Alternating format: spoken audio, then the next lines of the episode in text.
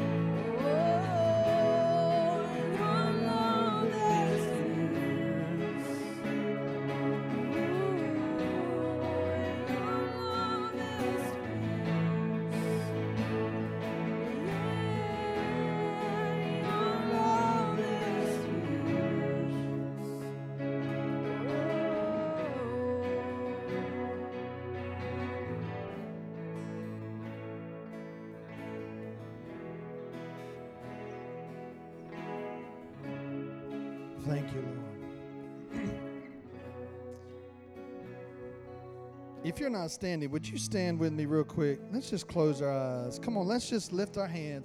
Let's just engage the Holy Spirit together one more time. Oh, you're never gonna let us down. Oh, there was unction on that song. Come on, sing that to the Lord this morning. Engage the Holy Spirit. Engage your Heavenly Father and say that from your mouth to Him. Oh, yeah, yeah. You're never gonna let, never gonna let me down. You're never gonna let, never gonna let me down.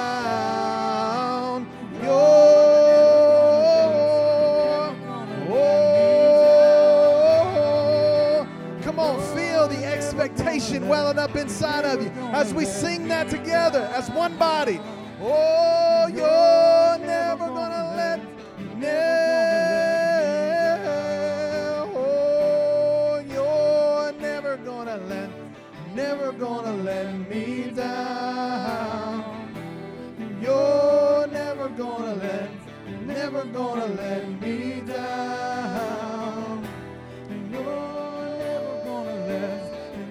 gonna let me down. You're never gonna let, you're never gonna let me down. And you're never gonna let, you're never gonna let me down. And you're never gonna let, you're never gonna let me down.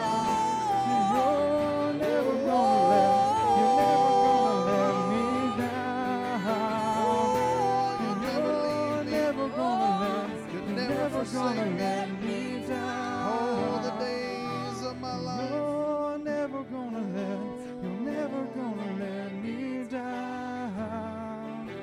And you're never gonna let, you're never gonna let me down. And you're never gonna let, you're never gonna let me down. You're never gonna let me down. You're good, you're good.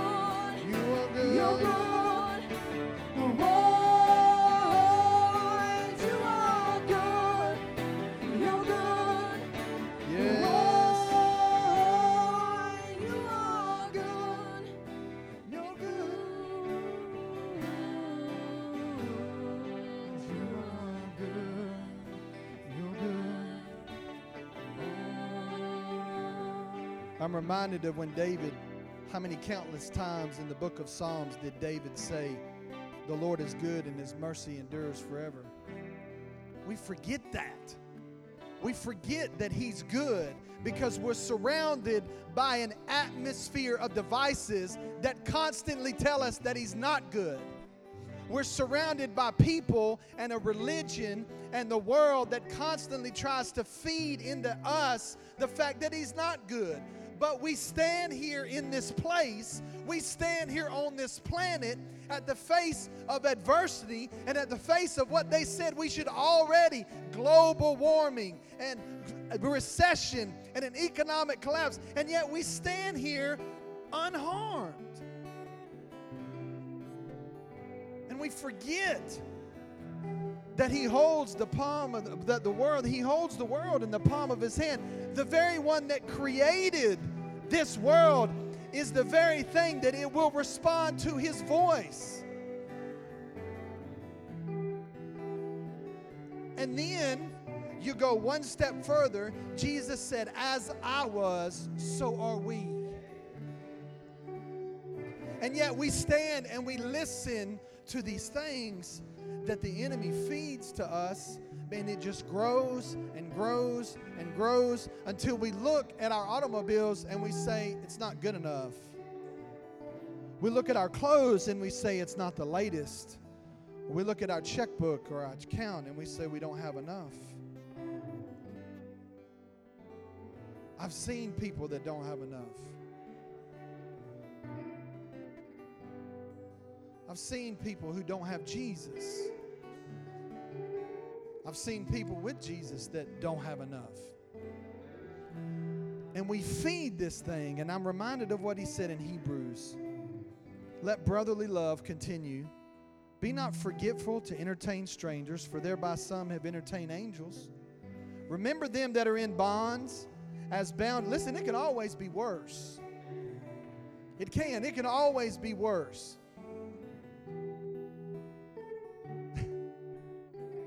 What did we do before we had these?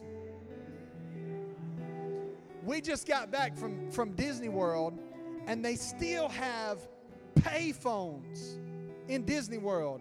And I saw, I'm not kidding you, I saw someone a little bit older, maybe about 13, 14 years old, walk up to the payphone and pick the thing up and looked at it. Well, you got to use something with a cord because it wasn't wireless. I got to use my hands. It can always be worse. Marriage is honorable in all, and the bed is undefiled. But whoremongers and adulterers, God will judge.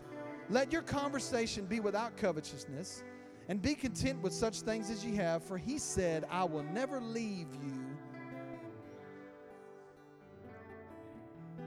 I will never leave you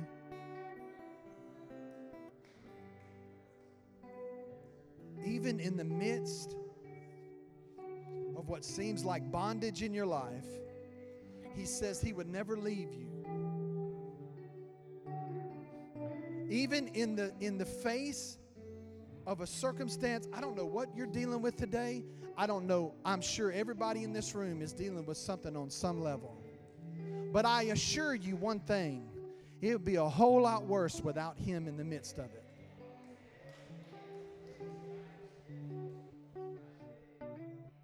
I've seen life without Jesus and I've seen life with Jesus. I don't know. I'd rather have Jesus in my life.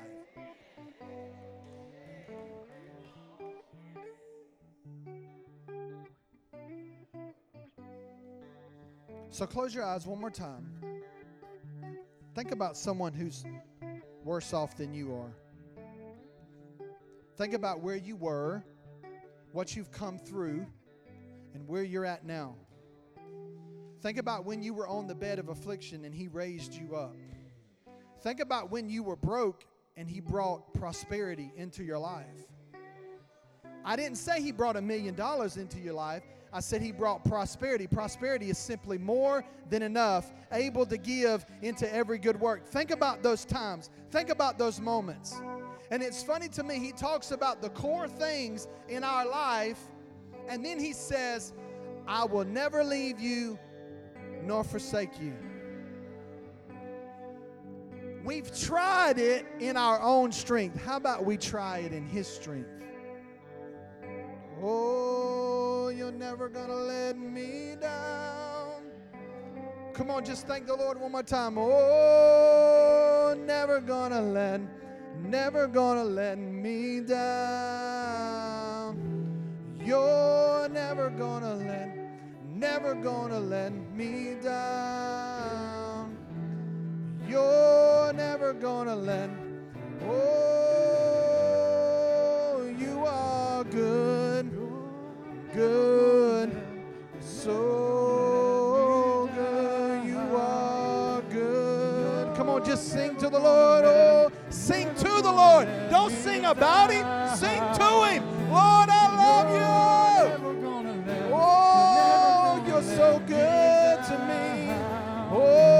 so good to us. Oh,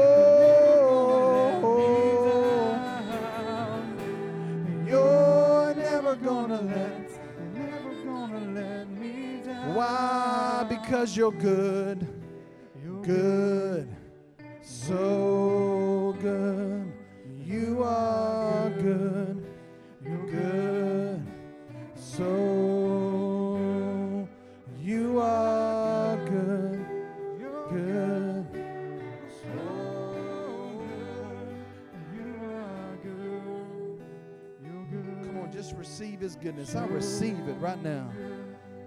I receive your goodness, Father, in Jesus' name.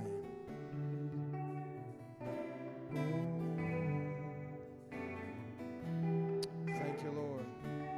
Mr. Don, come on up. Where's Mr. Don? I know it seems like sometimes the financial aspect is probably the, the thing that challenges people the most, it seems like. I want to read you this, and then we're going to sing that one more time while we give.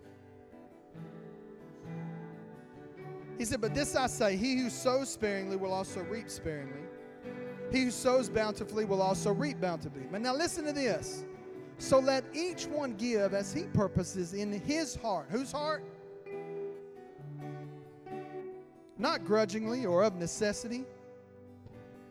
For God loves a cheerful giver. He's not after your money, He's after your heart.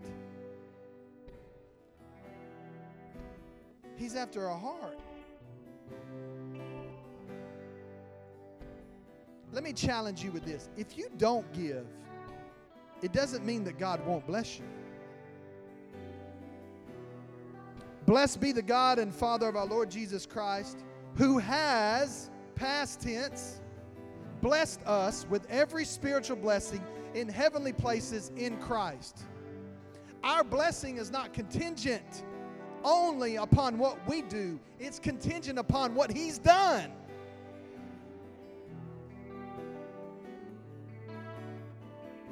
I think it's a great thing to give. It's an expression of your heart, it's an expression of our heart towards Him. But if you don't give, does that mean that He's going to curse you? How can we curse what God has blessed? I think people need to be freed to give. Freed to give. You don't give grudgingly. Matter of fact, if you're here and you don't want to give, I don't want you to give, and neither does he. I know that's strange for a pastor to say that, isn't it? Because you are not your source, he is your source. He is the source for us. You should give if it's if it's a gift giving is an expression of the heart. Man, I love you, God. I love you. I give because you first gave to me. And if you're not there, if you're not there yet, that's all right. God still loves you. We still love you. God's big enough, He ain't gonna get His feelings hurt. He said He died, Christ died for the ungodly. He loves us. So whether you give or whether you don't give, it doesn't take away from what He gave. It just taps you into something that's greater than yourself. It does something more for you than it does for Him. When you give something, in most cases, the gift giver gets more out of the gift receiver because it does something. We were, cre- listen to me, we were created to give. We were created to give. God's nature is giving. We were created to give. Mr. Don, where'd he go? Come on up. Come on, stand with me one more time. Father, as we bring our gifts to you, we honor you. We thank you for what you've given to us. We don't do this grudgingly, and we certainly don't do it out of necessity. We know that you love a cheerful giver. We're not bringing so that you will give to us. You've already gave us. How shall he who did not withhold his greatest gift, which is Jesus, how shall you not freely give us all things that pertain to life and godliness? No, no, no. We give as an expression of our love, as an act of our love towards you. That's why we give. Lord, we thank you for it. We honor you in Jesus' name. Come and bring your gifts to the Lord.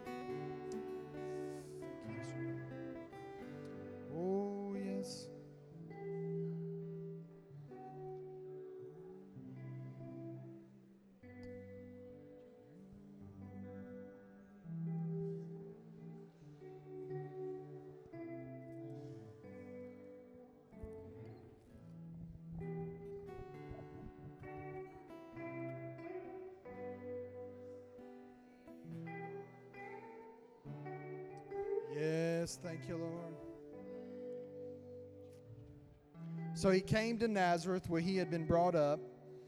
And as it was his custom, he went into the synagogue on the Sabbath day and stood up to read. And he was handed the book of the prophet Isaiah. And when he opened the book, he found the place where it was written The Spirit of the Lord is upon me, because he has anointed me to preach the gospel to the poor.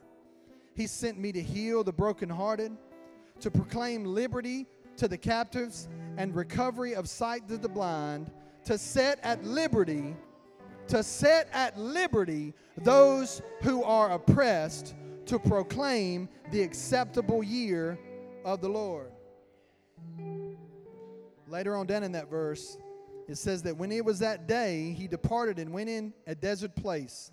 And the crowd sought him and came to him and tried to keep him from leaving. But he said to them, I must preach the kingdom of God to other cities also, because for this purpose I've been sent. Father, in the name of Jesus, as we unpack this, as we try to crack this open, Lord, I pray for eyes that see and ears that hear what it is that you're trying to say for us, for this season, for this moment in time. Lord, let us not just sit here with ears that are just hearing so that we can say we came and we heard. No, let us hear so that what we hear may transform our lives. So tired. We're so tired of just playing around. We want to be effective for your kingdom in this place, for this time, for this generation. And so, Lord, with open hearts and open minds, we receive everything that you have for us this morning in the name of Jesus. And everybody said, Amen, amen. Why don't you grab two or three people next to you and say, We about to unpack something?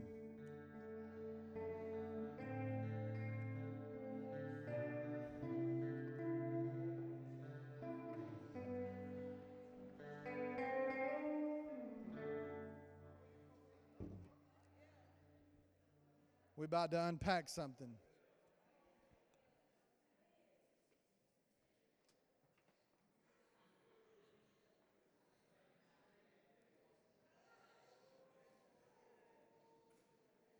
Y'all thought I was kidding? I'm probably going to need two chairs. Before we start unpacking, I don't know if that's going to work or not. We'll see. Before we start unpacking, I want to recognize some folks that are here with us. Uh, Pastor Melton, would you stand up? Pastor Melton and his church are with us from Omega. Simmons First, First Baptist Church, stand with you. Y'all stand up.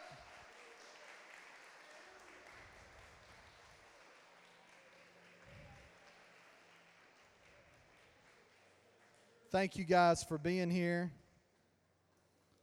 We're going to tag team preach this morning. Is that all right? I'm going to get us started and then I'm going to let Pastor Melton come up here and shut it down. Is that okay with y'all? Luke chapter 4. Luke chapter 4. Jesus said, The Spirit of the Lord is upon me because why? I've been wanting to start this new series called Unpacking the Kingdom because we don't understand even what the kingdom is. We think it's a phrase, we think it's an ideal, but really it's a reality of what Jesus had sent. Not only did he come, but it was for this reason that he preached the kingdom, but for us, it is to establish his kingdom upon the earth. Our goal, our number one goal as believers, is not to assemble together in this place and then go eat chicken, although that's good. We've said all that before, we know that. There is a greater purpose, there is a greater divine destiny for us than just to assemble together. As one person, we can affect a few, but as many, we can affect many. The kingdom of God is so much more than what we have come to see and experience and understand. Jesus taught it. I'm going to read you some scriptures. Matthew chapter 10, he says this. In Luke, I'm sorry, in Luke chapter 17, he says this Once, on being asked by the Pharisees when the kingdom of God would come, Jesus replied, saying this the coming of the kingdom of God is not something that can be observed, nor will people say, Here it is, or there it is, because the kingdom of God is in your midst. Another translation said, The kingdom of God is within you. Turn to your neighbor and say, The kingdom of God is within you.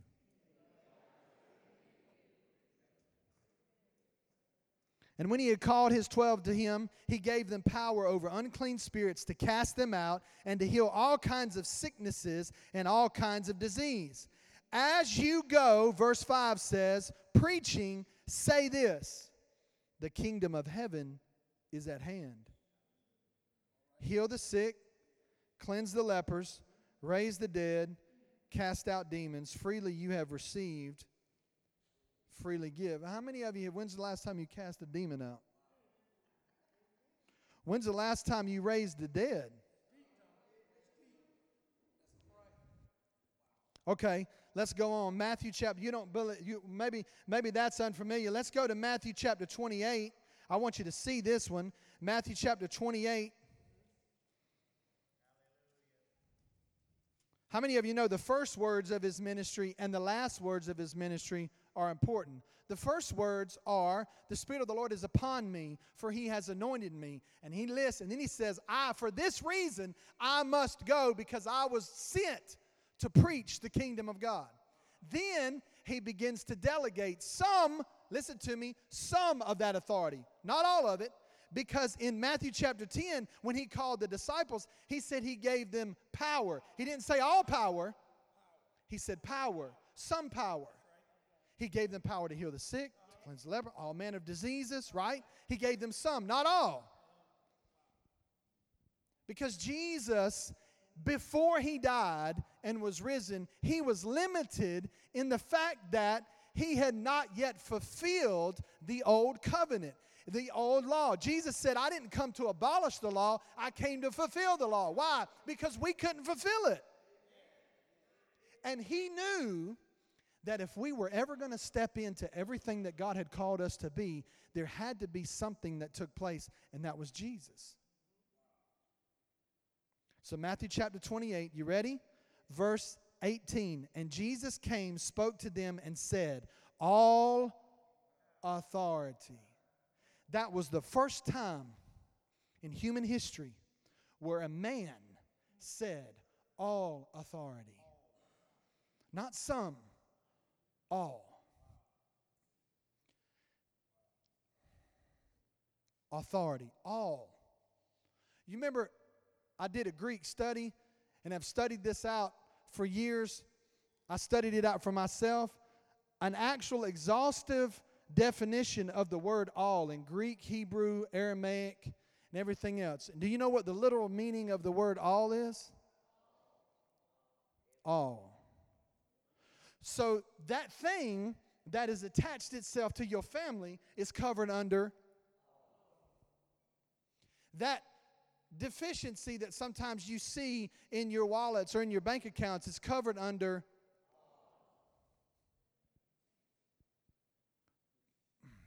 when you walk into a restaurant and someone sitting next to you has a disease that's covered under when you see someone oppressed by the enemy and you know it and they're in bondage, some kind of addiction, is that covered?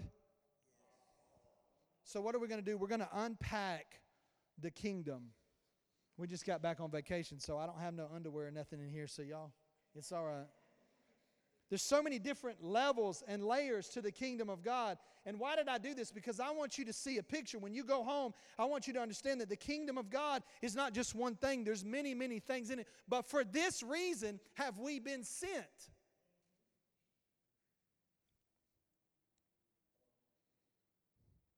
Acts chapter 1. I want you to go there. I want you to see this.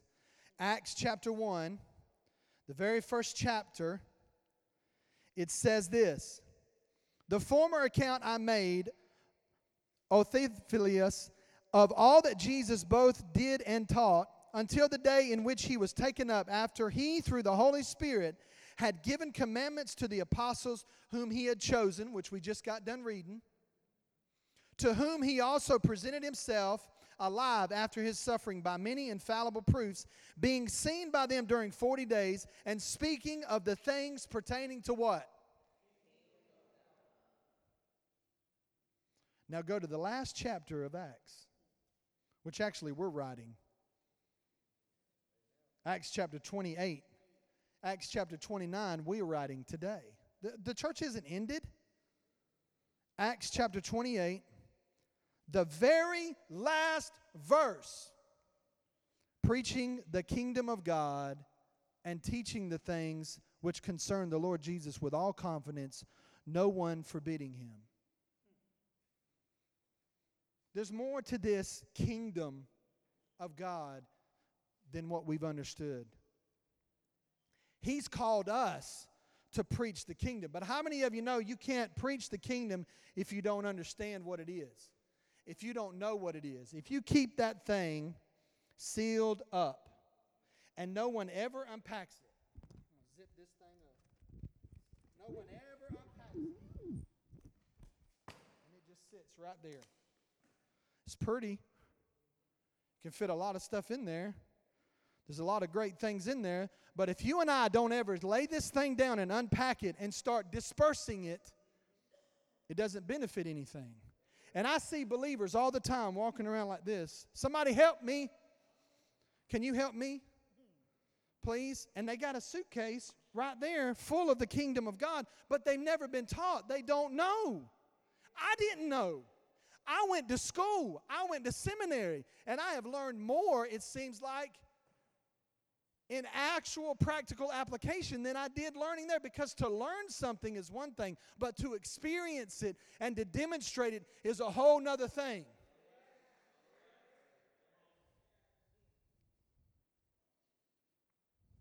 Romans chapter 14, verse 17 says, For the kingdom of God is not meat and drink, but righteousness, peace, and joy in the Holy Spirit.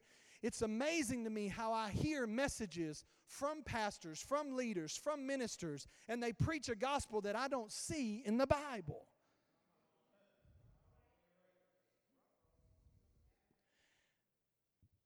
How come? Listen, I just got back from Disney World, and I'm telling you, people go crazy. They're crazy at Disney World. People will stand in line for two hours just for a ride.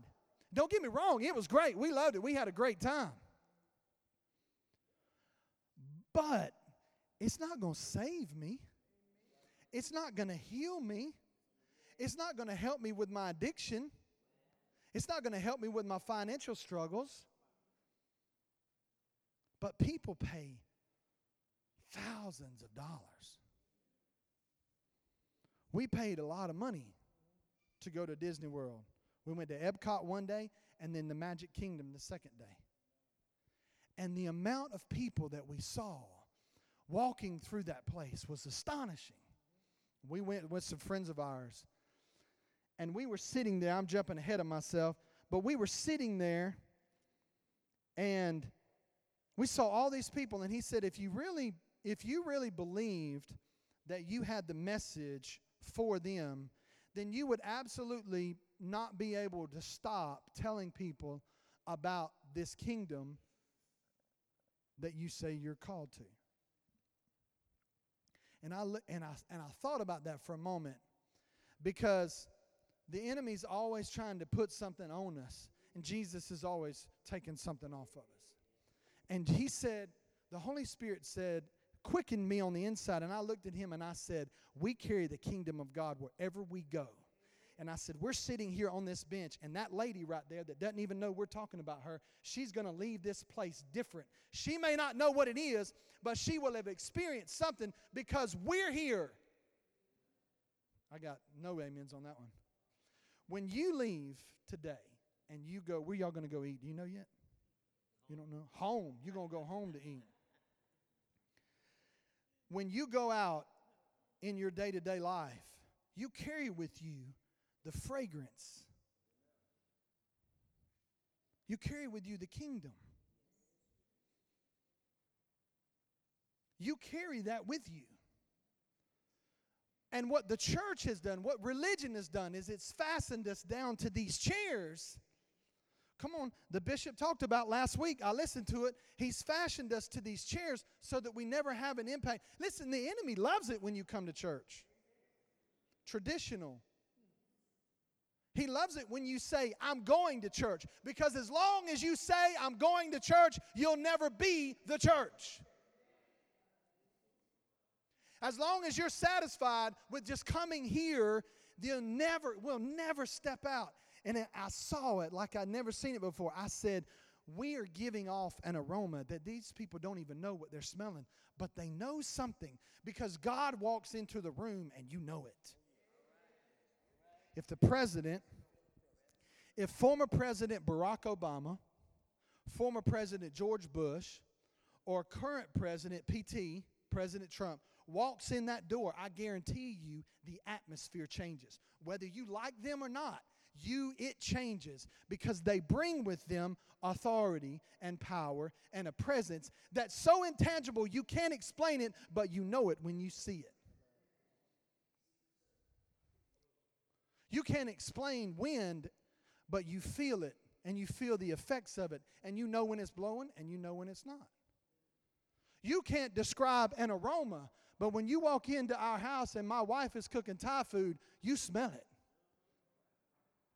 And everything that has hindered you just falls away because you know you're about to get some egg rolls and sticky rice. Right, what time she gonna cook it? Her father in law, her father, my father in law, was admitted to the emergency room on Thursday or Friday for some things. He had some things going on that was alarming. And we loaded up and we went. And they had him in the emergency room for hours. They ran all kind of tests and they said we can't find nothing, so they recommended him go to make an appointment with another. Now, you got to remember something about her daddy. Her daddy is from Thailand. He came over from Thailand into America when he was in high school. Didn't speak a lick of English. Grew up in a Buddhist colony. He had the orange and the shaved head. And now he don't ever cut his hair because he's just rebellious. Took him in there. This man has never been, the only time he's been to the doctor, and he's 54 years old, the only time he's been to the doctor is for asthma when he was little. Doesn't go to the doctor, doesn't go to the hospital. Went to the emergency room, and they said, his, his, his wife, ex wife, said, You got to take your clothes off. He said, I ain't taking my clothes off. Why I got to take my clothes off? And put this gown on. He was like, I ain't putting that gown on. Never been. And so we went, and you know, anytime you have to go to the doctor, it's alarming. Your flesh, no matter how much of a faith person you think you are, your flesh responds to the environment that it's in. So we were there, in there for hours, couldn't find nothing, recommending him go to another doctor. So we leave, we go eat, we leave, and we get in the truck, and I've got my mind on a million things. And the Holy Spirit said, Call him and help him. And so I called him and I said, You listen to me and you listen to me good. Don't you let what they said keep you up at night. Don't you let what they didn't find or what you found keep you up at night. We got you covered. God's got you covered, and we have all authority. You gonna be fine. But why did I say that? Because the Spirit of the Lord is upon me. How do you know you're preaching the gospel? Well, let me show you. Does it, are you preaching the good news to the poor? Are you healing the brokenhearted? Proclaiming liberty to the captives, recovery of sight to the blind, setting at liberty those who are oppressed, and proclaiming the acceptable year of the Lord. Some of the stuff we preach is not the gospel. The kingdom of God is so much more. He's giving us these tools. And so he's calling us to walk around with the kingdom of God and say, hey, how you doing? What you need? Wait, hang on. I got what you need right here. Hold on. I got it. I'm going to give it to you. You need healing. Right here, I just manifest healing right now in the name of Jesus. Not because of what you did or because of what you are, but because of who He's made you to be and who He's made us to be. Years ago, when I was a part of a ministry when I was in college, they called it quiet time. And they would ask me, Did you do your QT today? Did you have your quiet time? And when I didn't do my quiet time, I was condemned. I was less than a Christian at that moment. But boy, if I did my quiet time and it went longer than it should have, well, then I was a good, blessed man. And the Holy Spirit said to me one day, because I was wrestling with it, and He said to me, He said, Son, I always love it when He speaks to me and He says, Son. See, that's a term of endearment, that's a term of relationship. He didn't say boy, He didn't say man, He didn't say listen to me. He said, Son, I want you to develop a consciousness that I'm with you all the time. He's with me right now because the kingdom of God is within me. As I'm talking, I'm asking Him, Lord, what's the next thing I need to say? When do I need to turn it over to Brother Melton so he can close this out? What is it? I'm listening to him. He wants us to do that. This kingdom of God, listen to me, this kingdom of God we carry with us. He's given us all. He said, Look, here it is. All authority and power in heaven and on earth has been given to me. Now, you go, there it is. That's yours. That's what he did. He said, "Okay, here we go. All authority in heaven and earth has been given to me. Now it's your. Now you go in my name. You've been authorized. Come on now, somebody said Amen on that. You've been authorized. I feel stupid carrying this thing around like that. You've been authorized for the kingdom of God for such a time as this. Let me read you this kingdom of God is about dominion. It's about the exercise of kingly power in a people, in a territory under kingly rule. You live in this territory, or whatever territory you exist in, you have authority over your sphere, your realm of influence, and the authority that God gives you, you have authority. God never used his authority, Jesus never used his authority unless it was willingly received from people. But when he set foot and he saw the enemy, you live right here, buddy.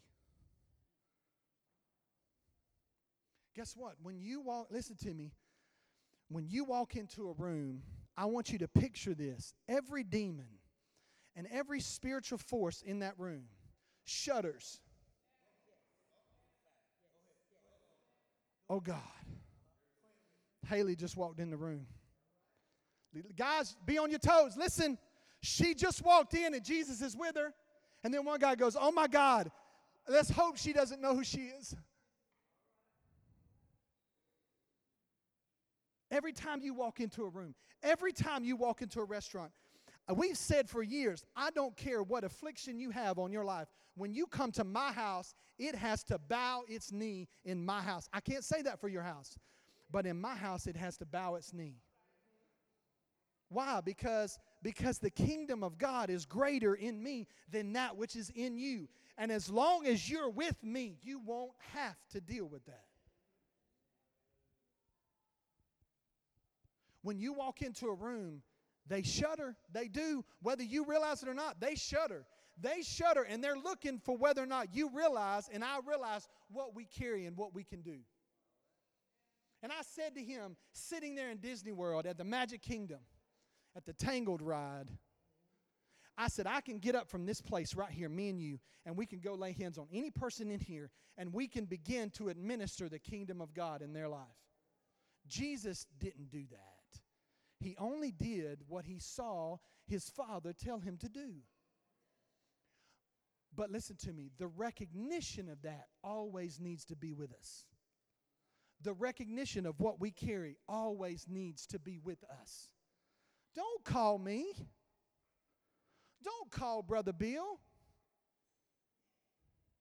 Why don't you pray for it? Why don't you rebuke it? Why don't you come and then you call him and say, Now listen, I just took care of this. I just want y'all to be in agreement with me. We're talking about believers. I had believers that walked with the Lord for 20, 30, 40, 50 years, and they still think that the manifestation of the kingdom of God comes through me. No, the manifestation of the kingdom of God comes through you. If anything, the mandate upon my life is to make sure that your luggage is packed and you carrying it everywhere you go. You should just try it.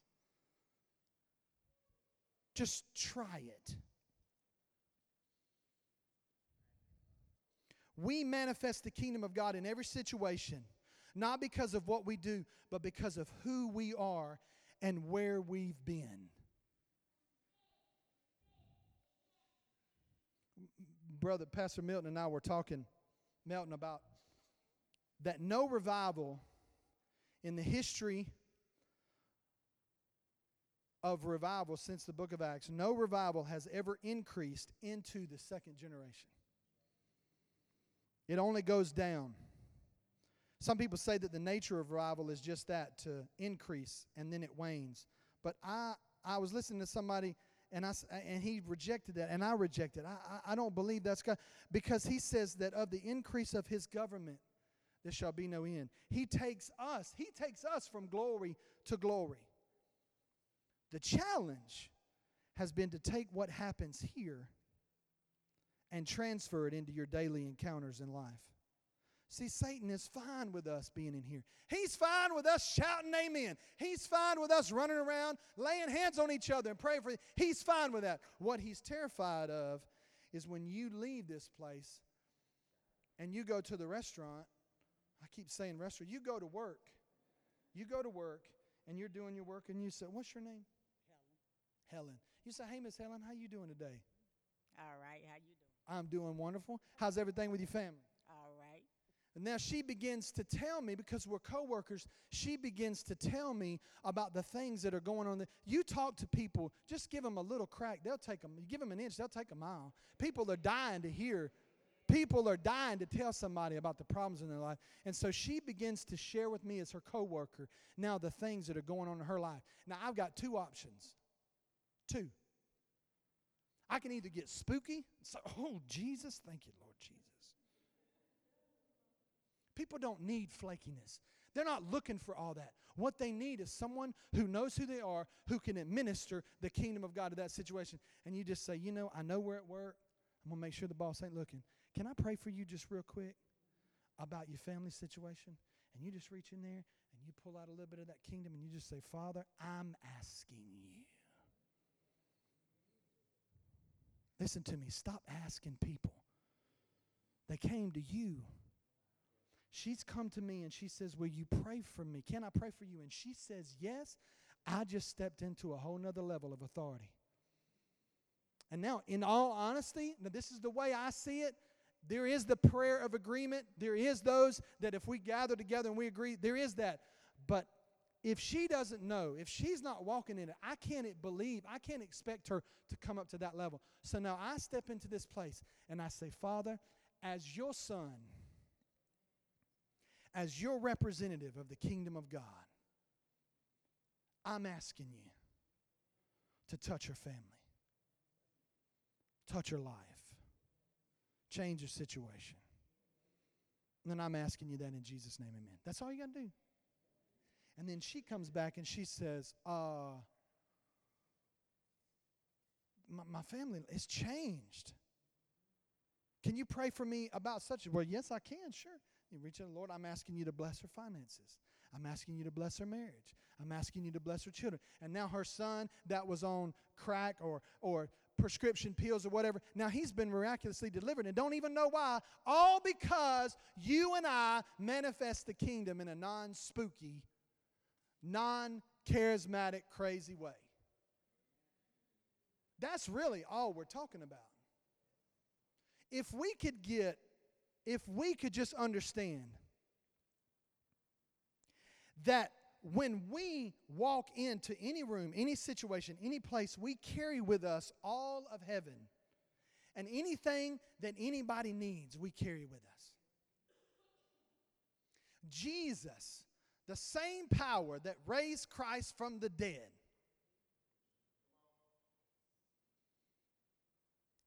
we were at a restaurant couple of weeks ago. And I was eating with a friend of mine, and my oldest daughter, Hannah, was with us. That's why they're not here. My father in law came over. We're having them cooking dinner and all that stuff. So that's where they're at with them to be with them when he got out of the emergency room. But I have my oldest daughter with us, Hannah. She's 12. Did y'all just hear me when I said that? My oldest daughter is 12 not five, 12. Where did the time go? We're sitting there, we're eating, and the guy that we were with, he recognizes the waitress at the restaurant. And he says, Do you remember me? She says, No, I don't remember you. He says, I gave you a $100 tip last year. Do you remember? She goes, Yeah, I remember that tip. She said, But the guy that gave it to me was a little skinnier and had some kids. He was like, Well, that was me. I put on a little weight. He said, "How you doing?" She was fine. She was she had this limp, like her foot was shorter than the other one. So we get ready to leave, and what does he do? What does he do? What did he do before that? What did he do before that? Huh? Gave her a tip, another one. The meal itself wasn't but like $30. He left her a $100 tip. You don't think she was uh, perked up after that? So he walked over to her. She's standing at the table. We're standing there at the front door. He walked over to her and said, I just want you to know I left you another one. She said, Another what? He said, a $100 tip. Right in front of the other. Talk about pressure.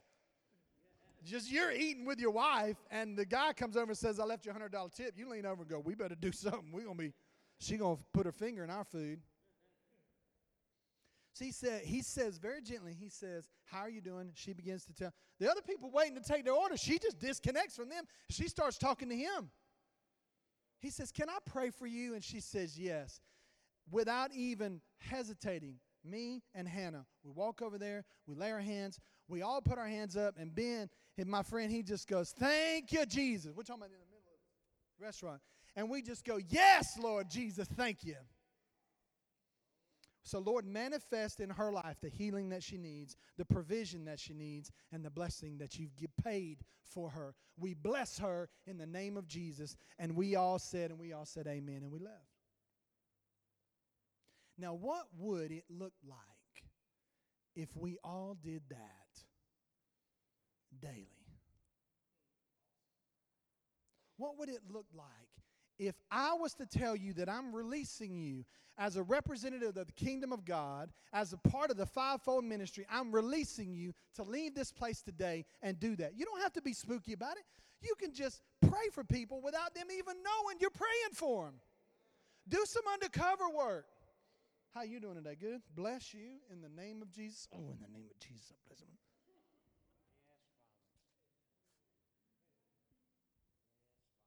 The king, listen to me, the kingdom of God is so much more than what we've understood. It's about dominion, it's about the reign, it's about I don't even tell people, it's not about your prayer to Jesus.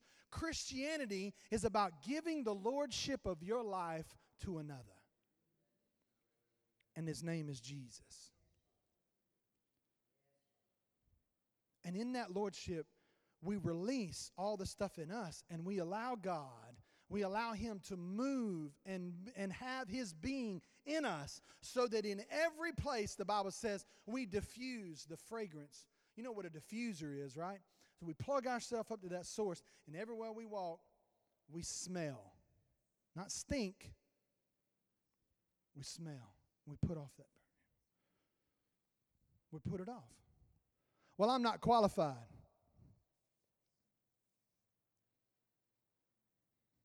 I'm not going to teach about it this morning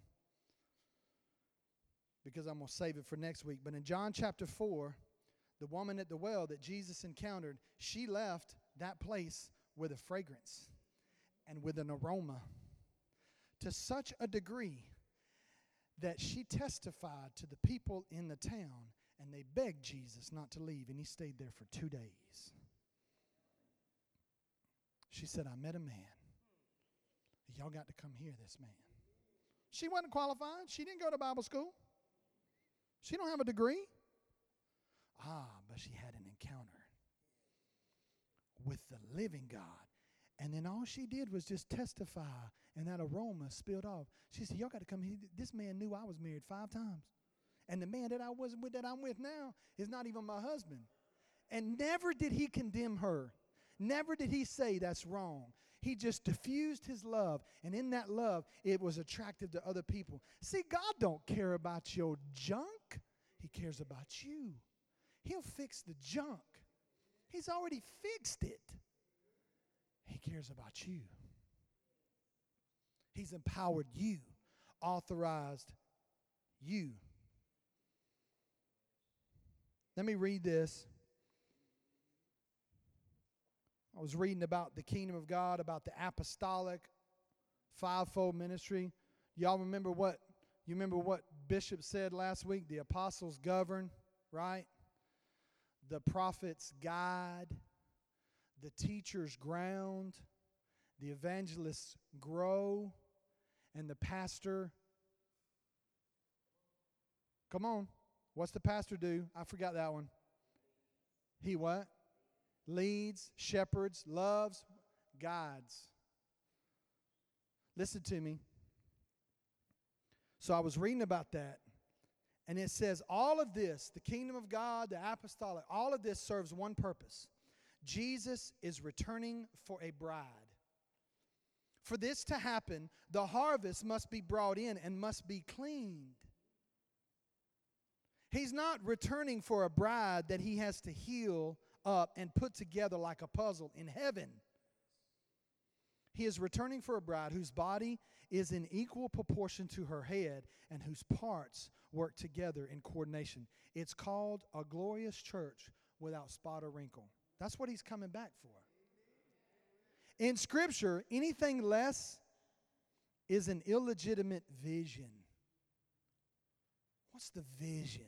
We've been talking about vision and mission. The vision, my vision is to see you functioning, to see us as a body. See, we got two churches, bodies represented, but one church. They don't look maybe like us. Stand up, let everybody see how sharp you look at him. He comes looking like this, and I come looking like this. It's all right, though. Because we're the kingdom of God. You're, turn to someone next to you and look at them with the eyes of, you're part of the kingdom. We're part of the same body. We may be in two different locations, but we're part of the same body. He's coming for us. How dull would the church look like if it just looked like me? Pretty dull. How would it look if it looked like you? Don't you like the diversity? God embraces diversity. See, he, he gives him his gifts. He gives him my gifts. He gives you your gifts so that we can be that expression. Thank you, brother. So that we can be that expression. Anything less is an illegitimate vision. The bride is to make herself ready for that day. As Larry Randolph puts it, it is a perversion to think that Jesus will dress the bride before the wedding. I don't know about y'all, but I didn't dress my wife before she got married. I had to close, I had to wait. We had to stand behind the door and we took a picture where our hands were wrapped together with our wedding rings, but I couldn't see her on the other side. Boy, I was trying to peek.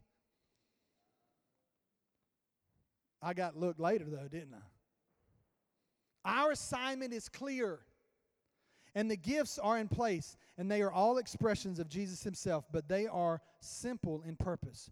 Represent Jesus to the world.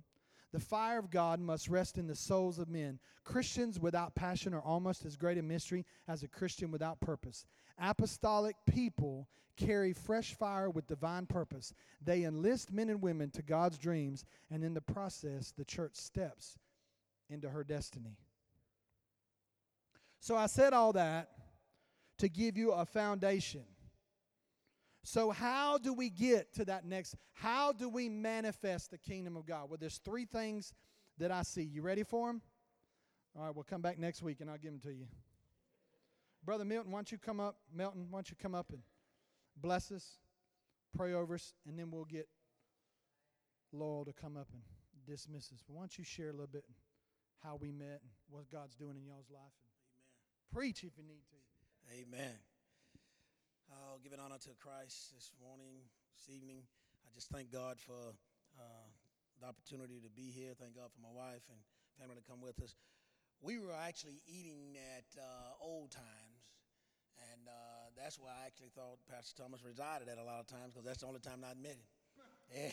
just about every Sunday we would see each other there in Old Times, and we've got to talking one Sunday, and uh, he had told me what he wanted to do, and we started talking about the church, and I said, well, we'll we'll come over, and he, um, had invited us to come, and I said, "Well, yeah, we'll we'll come." And he wanted me to speak to you, and that's why we're we're here.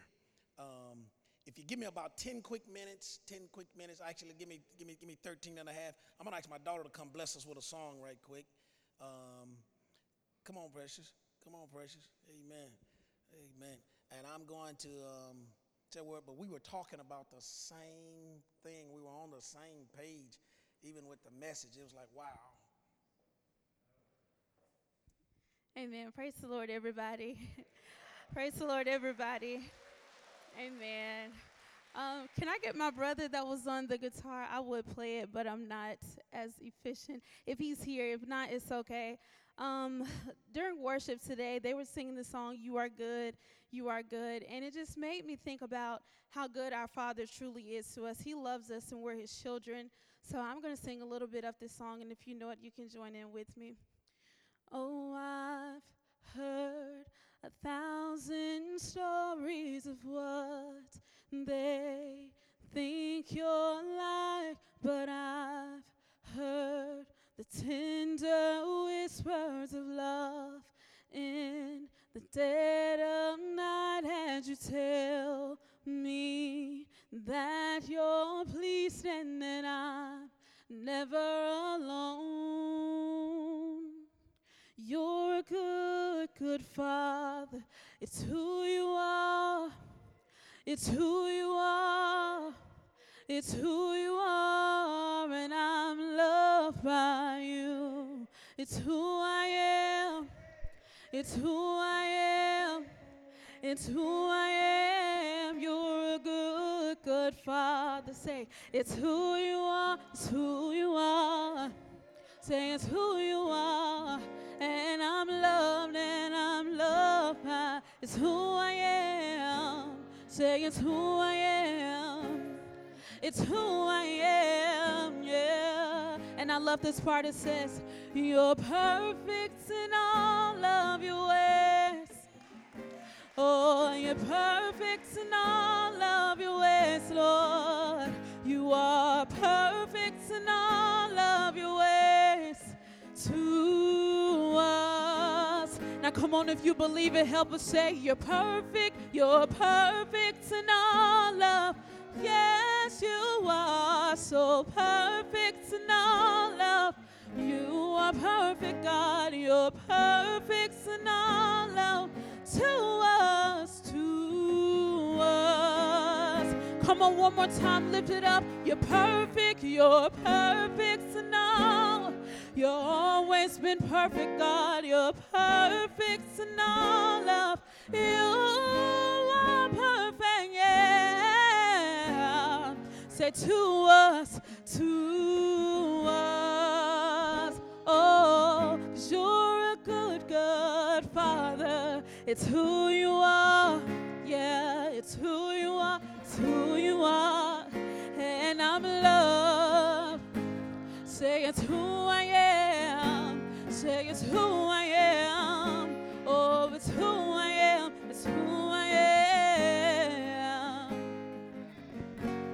Thank you. Thank you. He's perfect. He's perfect. He's perfect. Amen. Amen.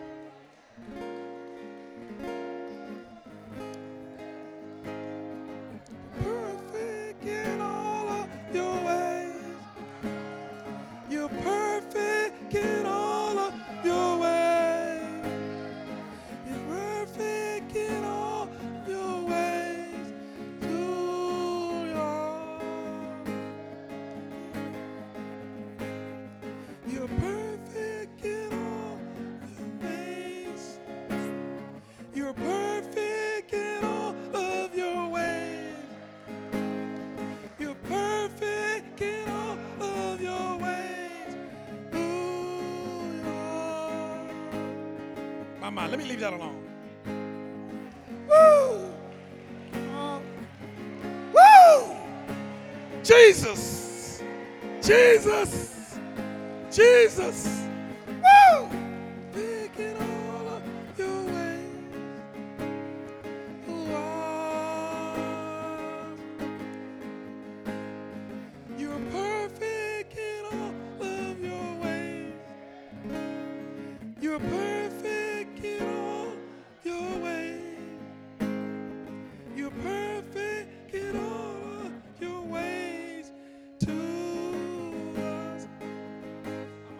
Let me give me about 10 minutes. I'll get out your way. I just wow, wow, wow. Thank you, God. Thank you, God. Have your way in this place. Have your way in this place.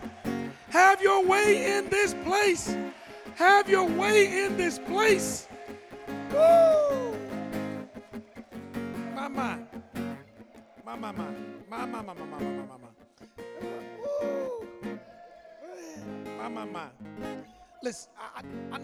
Go. Get, get, just give me about seven, eight minutes. I, I know y'all gotta go. Woo, but do you feel the presence of God? Do you feel His anointing? Do you feel His anointing? Do you feel His anointing? Do you feel His presence? Woo! Just let Him come in and sup with you. That's all you got. Just, just, just let Him come in. You are.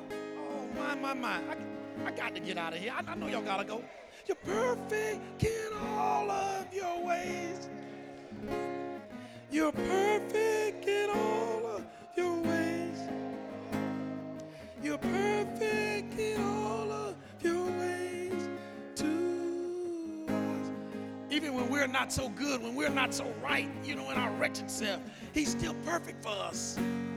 Wow. Wow, wow. I, I got to get out of here, Doc. I got to get out of here. I, man, but do you just feel the presence? Thomas, look what God is doing. Do you feel it? Oh, man. I know we got to get out of here. We got to get out of here. Woo! And just hear that vibration from that guitar. Just, oh, you can feel the anointing. You can feel the anointing. Woo! Play it, daughter. Play it.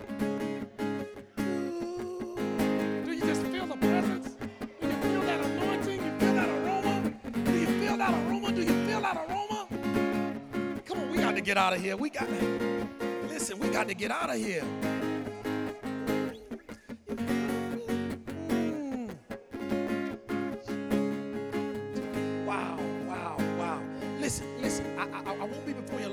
I'm, trying to get out of here, but I just, I just feel the presence of God right now. I, I just feel His anointing right now, and I see what He's doing for this one love church. I see where He's taking this church. He's taking the body. Woo. Let me hurry up and get out of here. Let me, listen, my, my, my, my, my, my, my. Mm, listen, listen, if you will. Listen, if you will. Just, just, just give me a few minutes, and I, I promise you I'm going to get out your way. Go with me right quick to the book of Romans, number 12. Woo. Pastor Thomas, she was all over this thing here. My, my, my, my, my. Romans number 12. And I'm going to read a few, and I, I promise you we're going to get right out of here. But it's just the Holy Ghost. It's just the presence of the Lord. It's just the anointing. Brother Gay, we're all one body. It doesn't matter what side of the track we live on, what, what side of the town we live on. It doesn't matter what you drive. It doesn't matter where you live at. Hello, somebody. It doesn't even matter what you do for a living. Wow, it doesn't matter. It really don't. It really don't. It, it does not matter. You know, Pastor Thomas and I was talking in the back, and, and there were two words that, that got the church now where, where we're in a direction or we're in a sense, and, and, and everybody's trying to be, what do we say? Politically correct. Well, I got news for you. I'm not politically correct at all. no, I'm not. I, I'm going to do what thus says the Lord, whether you like it or not. I'm trying to be heavenly correct. Hello, somebody. Listen, listen right quick. My, my, my. Romans 12, when you get it, say amen. Listen, I want to read down to verse number four. And, and, and, and if you're that, let's read it together. Because I don't want anybody to think that I'm talking about them, but I'm talking to you. Beginning at verse number one, we'll find these words. We're going to read one to four together.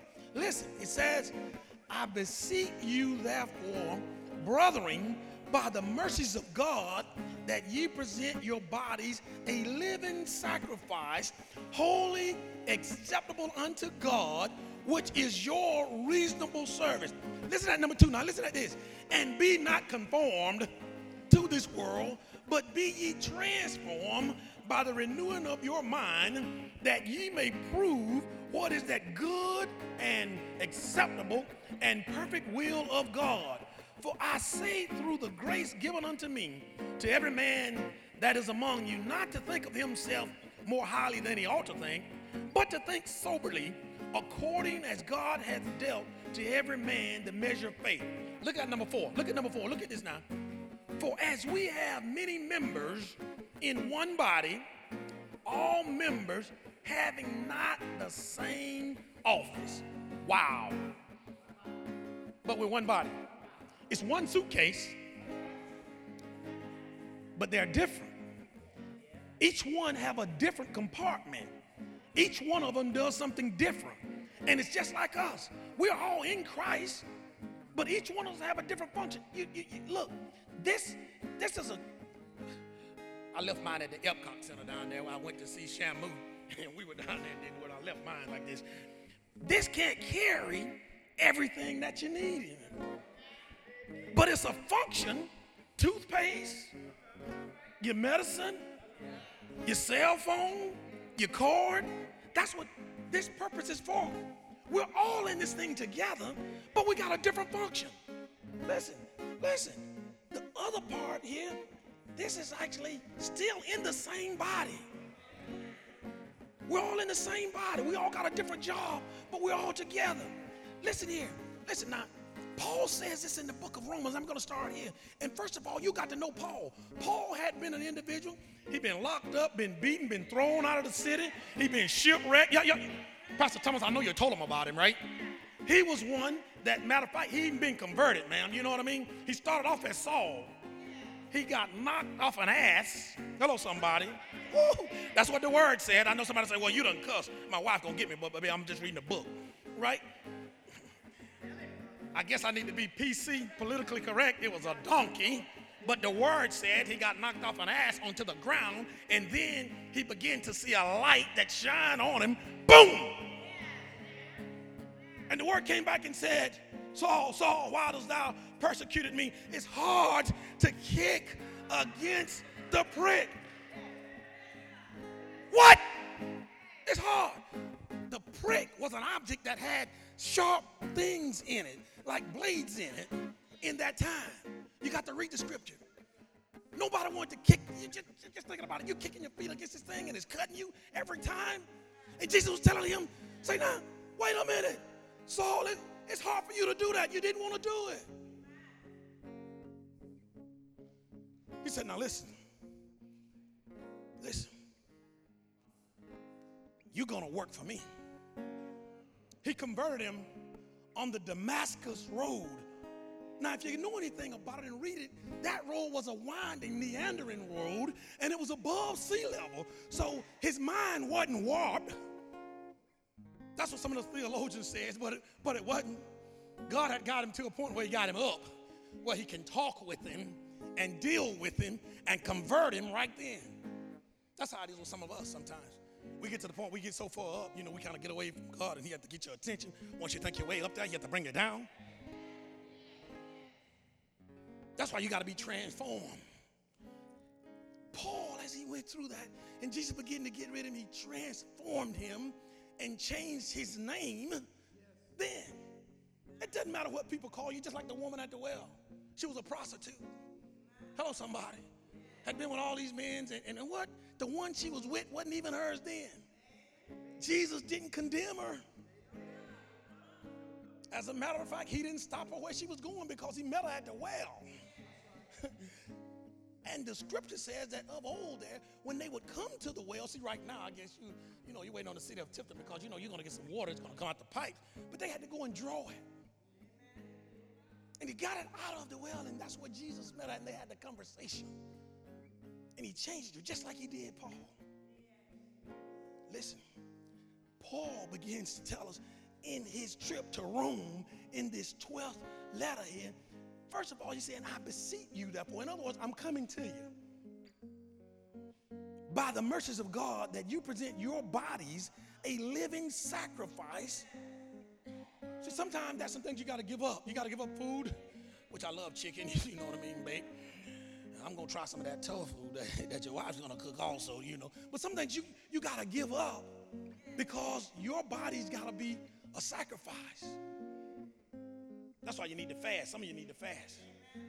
I ain't talking about the fast and the furious. You need to back away from the table.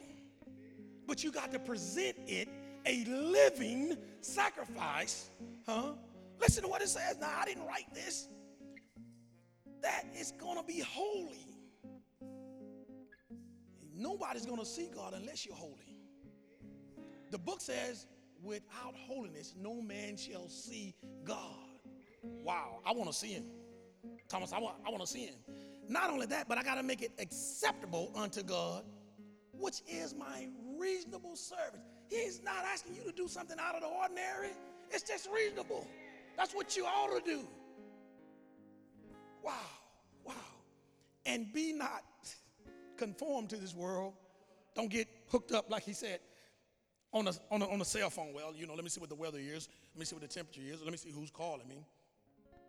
But be ye transformed by the renewing of your mind. What does that have to do with anything? You only think about things that you see. You can't think about something that you've never seen. If it's never entered into the mind, you can't think about it. You have no knowledge of it. if it haven't entered into the mind. So he's telling us here, you know, let your mind be transformed by the renewing of it. And in, in other words, you got to pray daily. You got to do this all the time. It's not a one time thing. You got to pray in the morning, in the noon, in the night. Not only for yourself, but you got to pray for people that's going down the highways. Yeah. You got to pray for the guy who done gave you a thumbs up or two thumbs up, or the guy who say he's gonna do this to you. Pray for the one that done broke in front of you at the line. Hello, somebody. Pray for the one that done cut around you, and you know, you gotta pray. Well, I ain't gonna pray for him. Well, you're not gonna do the right thing. That's what the book says. Do you know why you have to pray? That ye may prove what is that good and acceptable and perfect will of God. See, you don't have to prove anything to me, you got to prove it to the Lord. Just like, just like Pastor Thomas said, you know, people look to us, but no, you got to pray for yourself. It's a daily thing. Neither one of us have a heaven or hell to put you in. We got the map that we can give you to get there, but we don't have it to put you in. So you got to work out your own soul salvation with fear and trembling. I, listen, I love you. I'll come by and pray with you. I'll pray for you. Hello. But you got to pray for yourself. The Bible declares that the fervent prayers of the righteous availeth much. And every time somebody's praying for you, you don't know if they're praying for you or they're praying against you. Whoa. That's, I'm just throwing that one out there. So, so in other words, now I got to do this to see what the perfect will of God is. Well, I got one for you. Now you do know what a will is. A will is where somebody get an instrument. Most of the time they go to a lawyer and they draw it up and they're going to leave you something that they have that they want you to have that you didn't work for.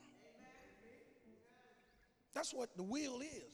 So, in other words, we're going to be in His will, meaning that our Father, which is rich in heaven, huh, is going to and have decided to leave us something that it doesn't belong to us. As a matter of fact, this, this earth doesn't belong to us. We're just only passing through.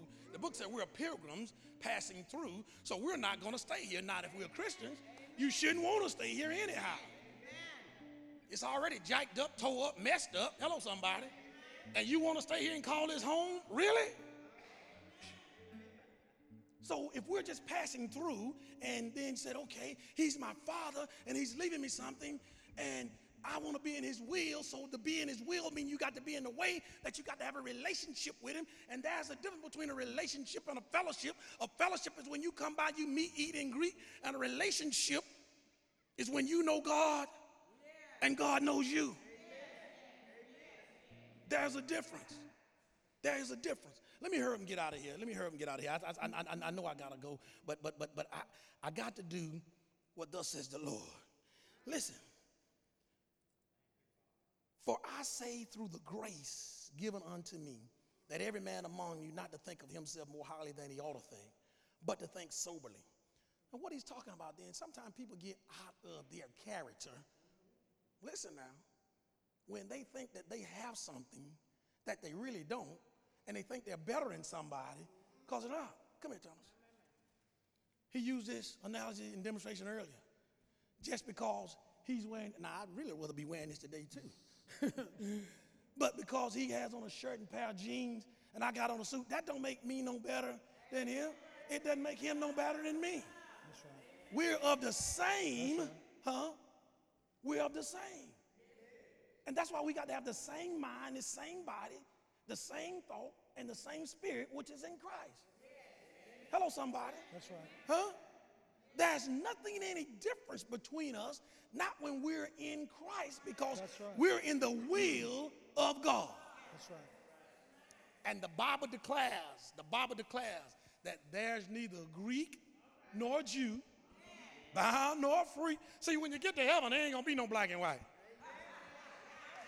It ain't gonna be no Mexican, Puerto Ricans, and what? No, no, no, no, no, no, no, no, no, no, no. This, uh, well, how do you say that? Really? This flesh is not going to enter, but your spirit will. And as a matter of fact, can you tell me what color spirit is? Boom. I hadn't seen it.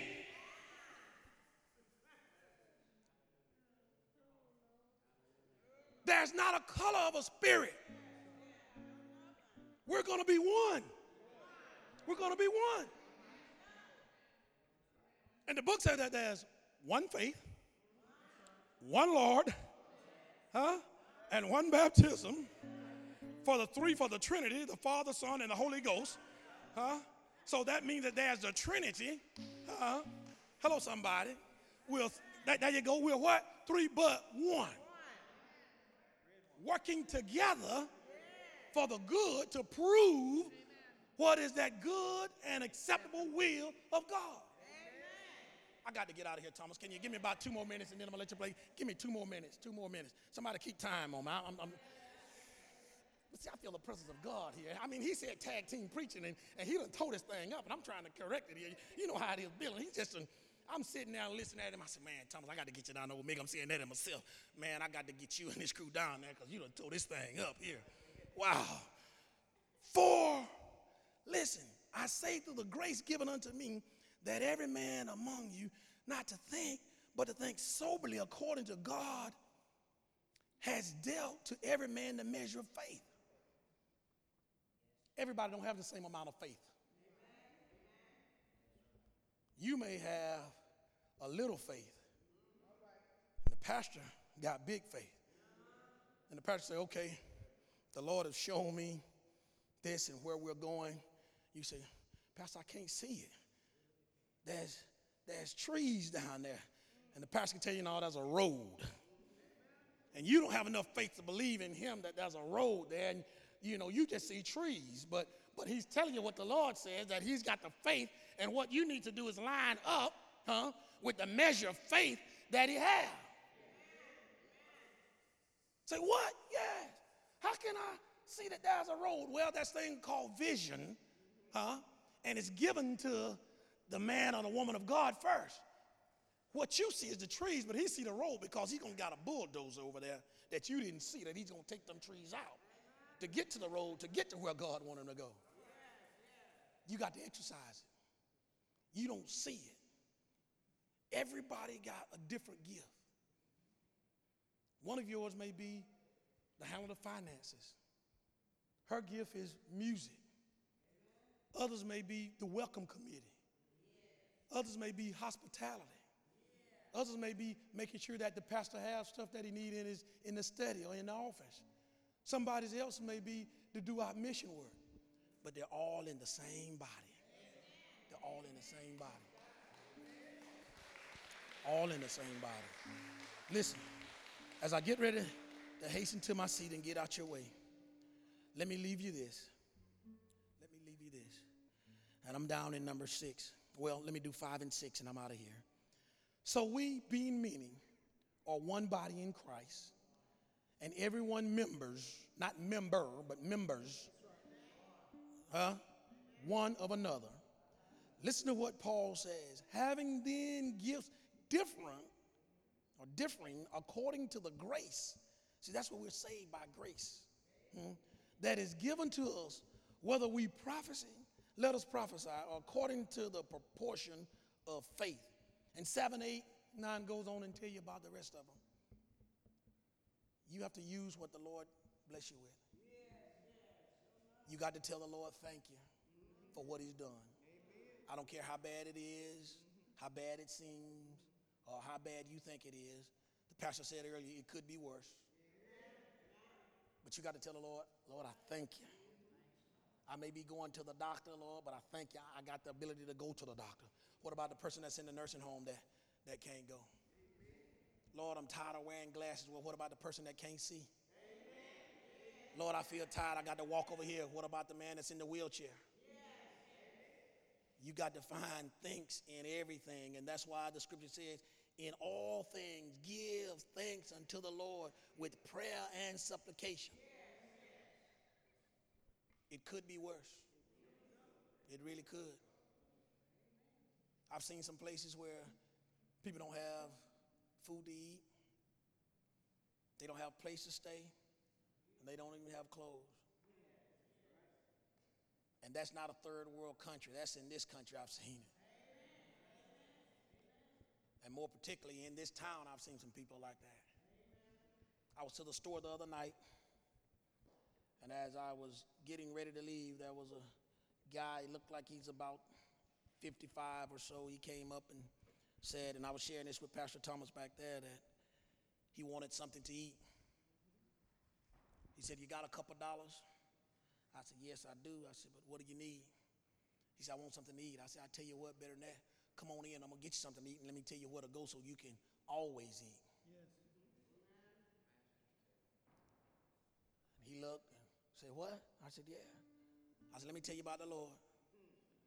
He probably didn't want to hear it, but after I got through, he said, You know, nobody else told me about Jesus. I said, What? He said, Nobody else have ever told him about Jesus. That's the state that we live in, the state of this country. People are trying to be so politically correct. And they want to take Jesus and God out of everything. But I declare unto you, One Love City, that if God ain't in it, I don't want to be a part of it. And I got news for you. If God ain't in it, you better get out of it. When we all, my wife keep hitting me on, telling me about the watch. I don't know if the battery stopped or not, but I know she told me I got to get out of here. Listen, I love you. And as what we say at Simon Grove, we love them, and there ain't nothing you can do about it. It doesn't matter, and I know some of you all educators back there, I know this don't sound politically correct either, but it doesn't matter how people treat you. You got to give an account of how you treat them. At the end of the day, when it's all said and done, we're just one body. We're just one body. We're just one body. If you don't ever hear anything else I say as I close and hasten to my seat, if you never hear anything else that I say, you remember this. As long as you have breath in your body, you remember this. Everybody ain't gonna treat you the same. Everybody don't love you. And every hand that's out is not trying to lift you up. But when you do what God wants you to do, you do it God's way, everything else will fall in place. You might not have enough money, but you got life. You might not live in the biggest house, but you got an eternal home. You might not be on the biggest farm, but you got a green pasture to go to.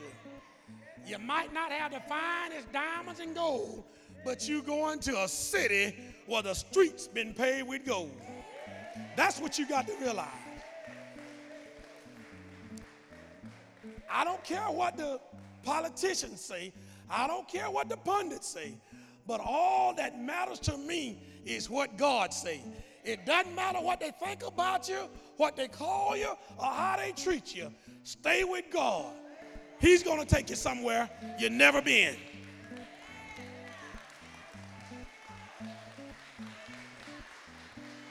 Stand to your feet. Thank you, Lord.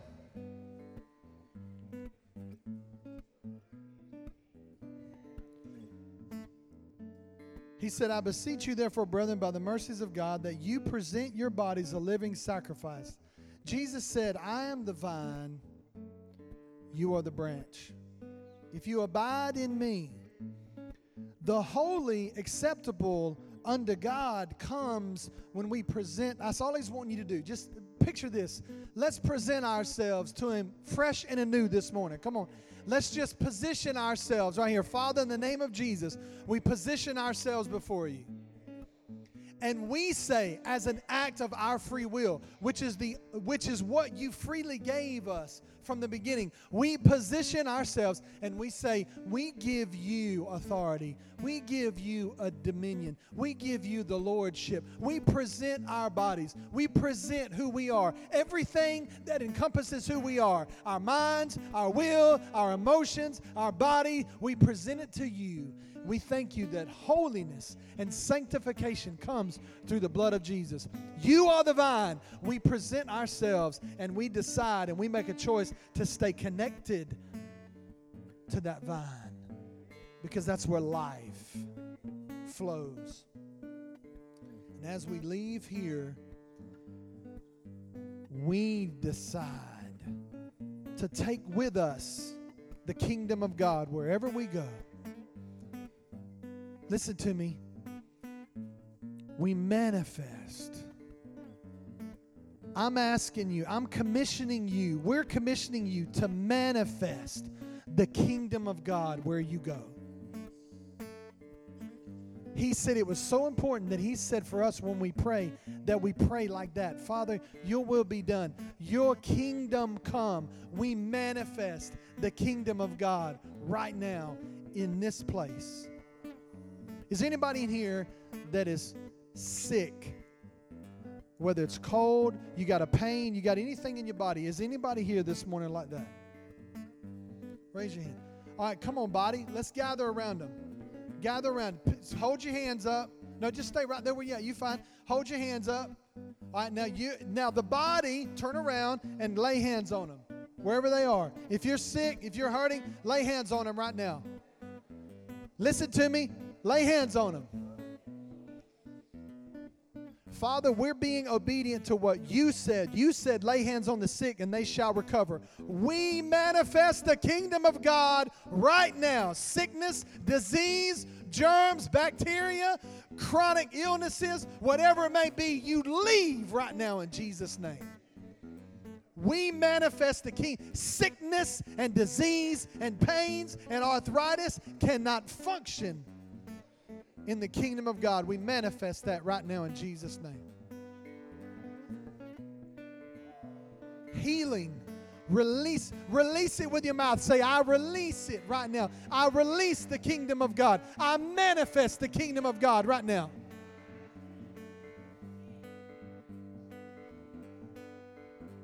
Now, listen, if you got prayed for, raise your hand if you got prayed for. Where you at? Now you go. And like Peter said at the gate, he said, Silver and gold have I none. He wasn't saying that he was broke. Go and manifest that now. I dare you.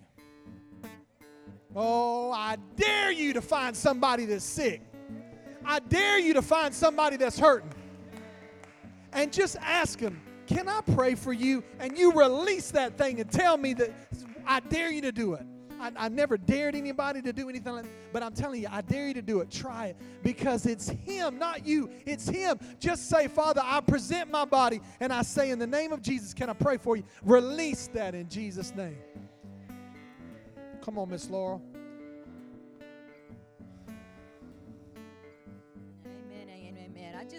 Um, you know, I'm just curious. Those of you that got prayed for, anybody tell a difference in your body? Raise your hand if you felt something or tell a difference in your body. Anybody? Back there, Mr. Freddie got over here. See, Jesus was manifesting his healing, y'all. In Jesus' name. It works. It's real. He's alive. Amen. Amen. Amen. Amen. Well, are we ready to go out and be the church? Be the church. Be the church. Be the church. Um, a couple quick announcements. A couple quick announcements. Um, we had talked about next um, Friday and Saturday is Tifton's um, Rhythm and Ribs um, in the park, and we had talked about maybe having some music and, and, and a table and having church out there next Saturday. But we're not able to do that right now. They don't have applications for the music and the, the regulations and everything you have to do to prepare the food. We're just not, it's kind of out of our league. And so we are going to have church next Sunday right here. Well, we're going to gather. You are the church. I'm going to fix my terminology in Jesus' name. So we will be gathering here next Sunday at 10:30, and we are just so honored to have our guests with us today. Oh my gosh, it's nice to meet more family, more family members, more family members. We have one Father, don't we? We are one family. We are brothers and sisters. Amen, amen. Well, Father, we just thank you for this time together. We thank you, Lord, for the word that's gone forth and for what the work that Holy Spirit you have done this day. And I ask that you seal it, seal everything that was accomplished this day by the Spirit as we walk forth a new liberty, new confidence, new release of our calling and of our giftings. In Jesus' name, in Jesus' name, go be the church. Amen. Amen, amen, amen.